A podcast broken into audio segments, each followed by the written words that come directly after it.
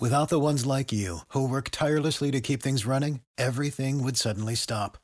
Hospitals, factories, schools, and power plants, they all depend on you. No matter the weather, emergency, or time of day, you're the ones who get it done. At Grainger, we're here for you with professional grade industrial supplies. Count on real time product availability and fast delivery. Call clickgrainger.com or just stop by.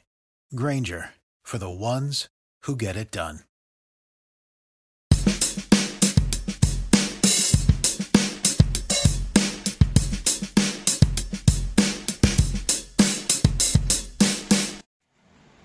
Good morning, everybody, and welcome to the Morning Mash here on the Jaybird Watching Gamecast. So, the Blue Jays win one on Facebook yesterday against the Atlanta Braves, who have been doing nothing but mow over all Major League Baseball teams and now have a 43 and 30 record. The Blue Jays stand at 34 and 39 after the win. Squeak this one out. A just ridiculous start from J Happ was uh, unfortunately almost lost in this one as the Blue Jays just managed to squeak out the Braves five to four. So let's talk about J Happ, the often mentioned in all trade rumors uh, for the Toronto Blue Jays. J Happ went eight and a third in this one and just continued to be the most consistent part of the Toronto Blue Jays. Six hits, four earned runs, uh, eight strikeouts with no walks, allowing two home runs. Now, those two home runs were to Kurt Suzuki, who had 20 home runs last year, and then Peter Bourjos, who had uh, been a ninth inning or ninth spot addition in this lineup as the Braves currently are juggling outfielders. So, anyways, obscene start, eight and a third, like I mentioned. That's just typical for J Happ, it seems like. But um, longest outing he's had in a long time, as he picks up his ninth win of the season, is now nine and three, with a 3.56 ERA and continuing to rack up the strikeouts. So I can see why there's so many Major League Baseball teams interested in services for the remainder of the season. I think if the Blue Jays are going to be trading J Happ, which would be great, I think, is they could get some good pieces. They should be getting a solid Major League ready prospect for Jay Happ with how good he's been pitching this season and just period as a Toronto Blue Jay. And then he'll be a free agent at the end of the season, and I hope the Blue Jays have good uh, good groundwork on the possible free agent signing of him because he'd be a nice addition to the what could be a very different looking 2019 lineup that could uh, really do some damage. And I think he'd be the icing on the cake, the veteran in the, in rotation that really could do this and make this 2019 team very interesting. There will be a South of the Six article just about that in the very near future. Um, I've kind of put what to your 2019 Toronto Blue Jays lineup would be right now before all the trades, and we'll discuss that. So, offensively, Kendrys Morales, his 35th birthday, decided to celebrate with some uh, nice fashion as he's trotted around the bases for his sixth home run of the season, a two run blast in the first inning. It was also his fourth home run on his birthday throughout his career. I thought that was an interesting stat. He always seems to dial it up on his birthday. He is currently batting 232 after an abysmal start to his season. Another 2 for 3 performance with two runs scored and a pair of RBIs. Randal Grichuk continues to be successful, an RBI double in this one, continuing to watch that batting average climb ever so slowly, but a very solid performance for him since rejoining the team after his injuries. Lesmus Diaz also picked up a two hits with an RBI, and then uh, Younger Solarte picking up an RBI single as well. So that accounts for all of your Toronto Blue Jays runs two for seven with runners in scoring position, which is actually a lot better than they've been doing lately. So I'm happy with that. Um, I'm a little surprised that Lourdes Gurriel Jr. has not gotten into this lineup yet. I know Lesmus Diaz has been doing well lately, but Gurriel was completely lighting the uh, International League on fire at the time of his promotion for uh, Sam Gaviglio. That was uh, put on fraternity leave. 34 and 39 is a to get back to 500. And I think they really can not still do. So they'll be hitting the road all the way to Los Angeles High. He's going to look to to improve five on the three five ERA. So we'll see what happens. I'm just how the Seattle says if they do for some reason actually have a wild card shot, this is the team they're going to probably have to go through. So let's hope they steal some from the Angels. Now for your farm report, the minor league system had some issues, at least at the AAA level yesterday, as the Pawtucket Red Sox mowed right over the Buffalo Bisons as they slowed the herd, who had been doing very well lately. Um, this 10 to 2 loss for the Buffalo Bisons uh, had zero offense other outside of Casey or Danny Jansen, and it was just not enough to keep them moving. Nick Tepesch got off to a horrible start, two and two thirds, four earned runs, five of them total, six hits, four walks. Just could not get anything going for him in this start. And honestly, in my opinion, he belongs back in Double A New Hampshire. There's plenty of other arms I think that could have came up to make this start for the Bisons, and I just think Nick Tepesch was a waste of a start. Luis Santos would also uh, allow two runs, one earned in his two and th- two and a third. Al- Albuquerque allowed three. Um, Luis Santos struck out six. in his outing.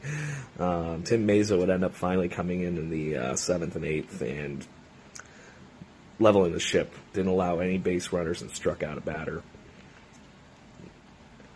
So Danny Jansen, two for four, with his fifth home run in the ninth inning, finally breaking through for the offense in this one. And the two run blast, as I mentioned, was his fifth of the season. Anthony Alford went one for three with a stolen base, and that was the only other hit for the Buffalo Bisons, as they just had three of this. Could not get the offense going to match up against the Pawtucket Red Sox, and unfortunately, they're saddled with the loss. The New Hampshire Fisher Cats took a slugfest into the 10th inning as they won 10 to 9 against the Erie Sea Dogs and it was or Sea Wolves. I'm sorry, but it's just insane amount of offense. There's very little successes on the mound for both teams in this. Uh, Josh DeGraaf had to start for the New Hampshire Fisher Cats and allowed five hits over four run or four innings, allowing five earned runs, which included a pair of homers. So a little rough start for Josh DeGraaf, who uh, needs to settle in a little bit. I think his, his ERA is getting slightly ridiculous at 7.27. Nick Hartman would come in and allow four four hits and another run. Jose Fernandez allowed one run in his two innings. Um, Zach Jackson allowed one too. So you, you can see a trend here. Eventually, Andrew Case would come in. A run was allowed while he was on the mound, but no earned runs, and he was able to pick up his fifth save in the tenth. So let's talk offense. First things first, Connor Panas opened up the scoring in the game with a two-run home run on a deep fly to right field, and that really started off the offense. Moving along to the third inning, things continued uh, for the Cats. Juan Kelly followed with and Andrew Guillotte would end up standing with a fly that scored Harold Ramirez. Then the offense continued in the fifth, where Andrew reached on an error that's Connor Panas for another three runs, which put the uh, up to five at the time. The Seawolves would chip away at that lead, and uh, four strings. He scored on that single, and then Jon Berti scored on another double. So the uh, journeyman that keep coming back always to find a way to tribute to the team as Jon Berti does, and he's batting in the leadoff spot right now with, with another one for five performance and batting three ten minutes. Uh, Bo Bichette, two for six, as we had mentioned, had a double. One scored. Kevin Bishop continued to get force another run scored. Another three runs. Kelly beat offenses. Two three RBI, two runs scored. And Hunter Hess, the start of this offense, uh, takes four, three RBIs, three runs scored, and the home runs we had mentioned. We turn wheel and further extra fair for the New St. Louis Cardinals it. so and so just another offensive uh, force is all the drama to pick up a hit. Um, Jacob didn't quite make it in. I think he all at least once. Eduard Pinto, he the force offense in this two four with three RBIs, unscored, and picked up a single one with three last third inning. Nash, who uh, hits probably down the line right now for the lead, one for three RBI, and that was pretty much the offense. So uh, got the well. They get the decision at all. Three runs, one walk, and five strikeouts. He's been doing uh, very good. Well. Tice two two strikeouts. And that would be pretty much it. Molina finally picking and solid performance for the New Hampshire or the Dunedin Jays in a letting game like five to four over the Mets. Lance Lugnuts up until today, where they'll pick their post All game. Uh, performance on the road the. Uh, it was great performance uh, for the team the other night. Um, and I missed the show yesterday. I'm going to go into this really quick. Kevin Cunye, the Lansing Lugnuts, uh, second baseman slash shortstop. Uh, picked up three for score run. Unfortunately, Chom's Dunn, the only other Lansing Lugnut that started, went 0 4. On the 40, that's the starting next because they drop hair. And that would be it as the East wins it two to, to an extra inning. So very game for the Star game, hosted by the Lugnuts. Good fun stuff.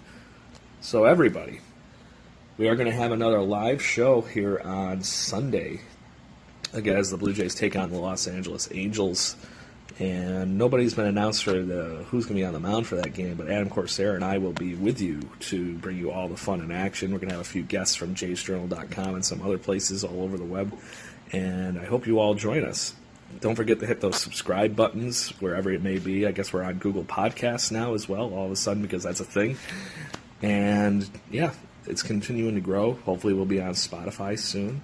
If you're looking for tickets in Canada for any kind of event, make sure you hit up seatgiant.ca and use the code jaybird and you'll be able to get a small discount and hopefully you'll be able to see a really good game or whatever you're going to see so once again this has been craig borden with you here on the morning mash i hope you all enjoy your thursday and let's go blue jays for the ones who work hard to ensure their crew can always go the extra mile and the ones who get in early so everyone can go home on time there's grainger offering professional grade supplies backed by product experts so you can quickly and easily find what you need. Plus, you can count on access to a committed team ready to go the extra mile for you. Call, clickgrainger.com, or just stop by. Grainger, for the ones who get it done.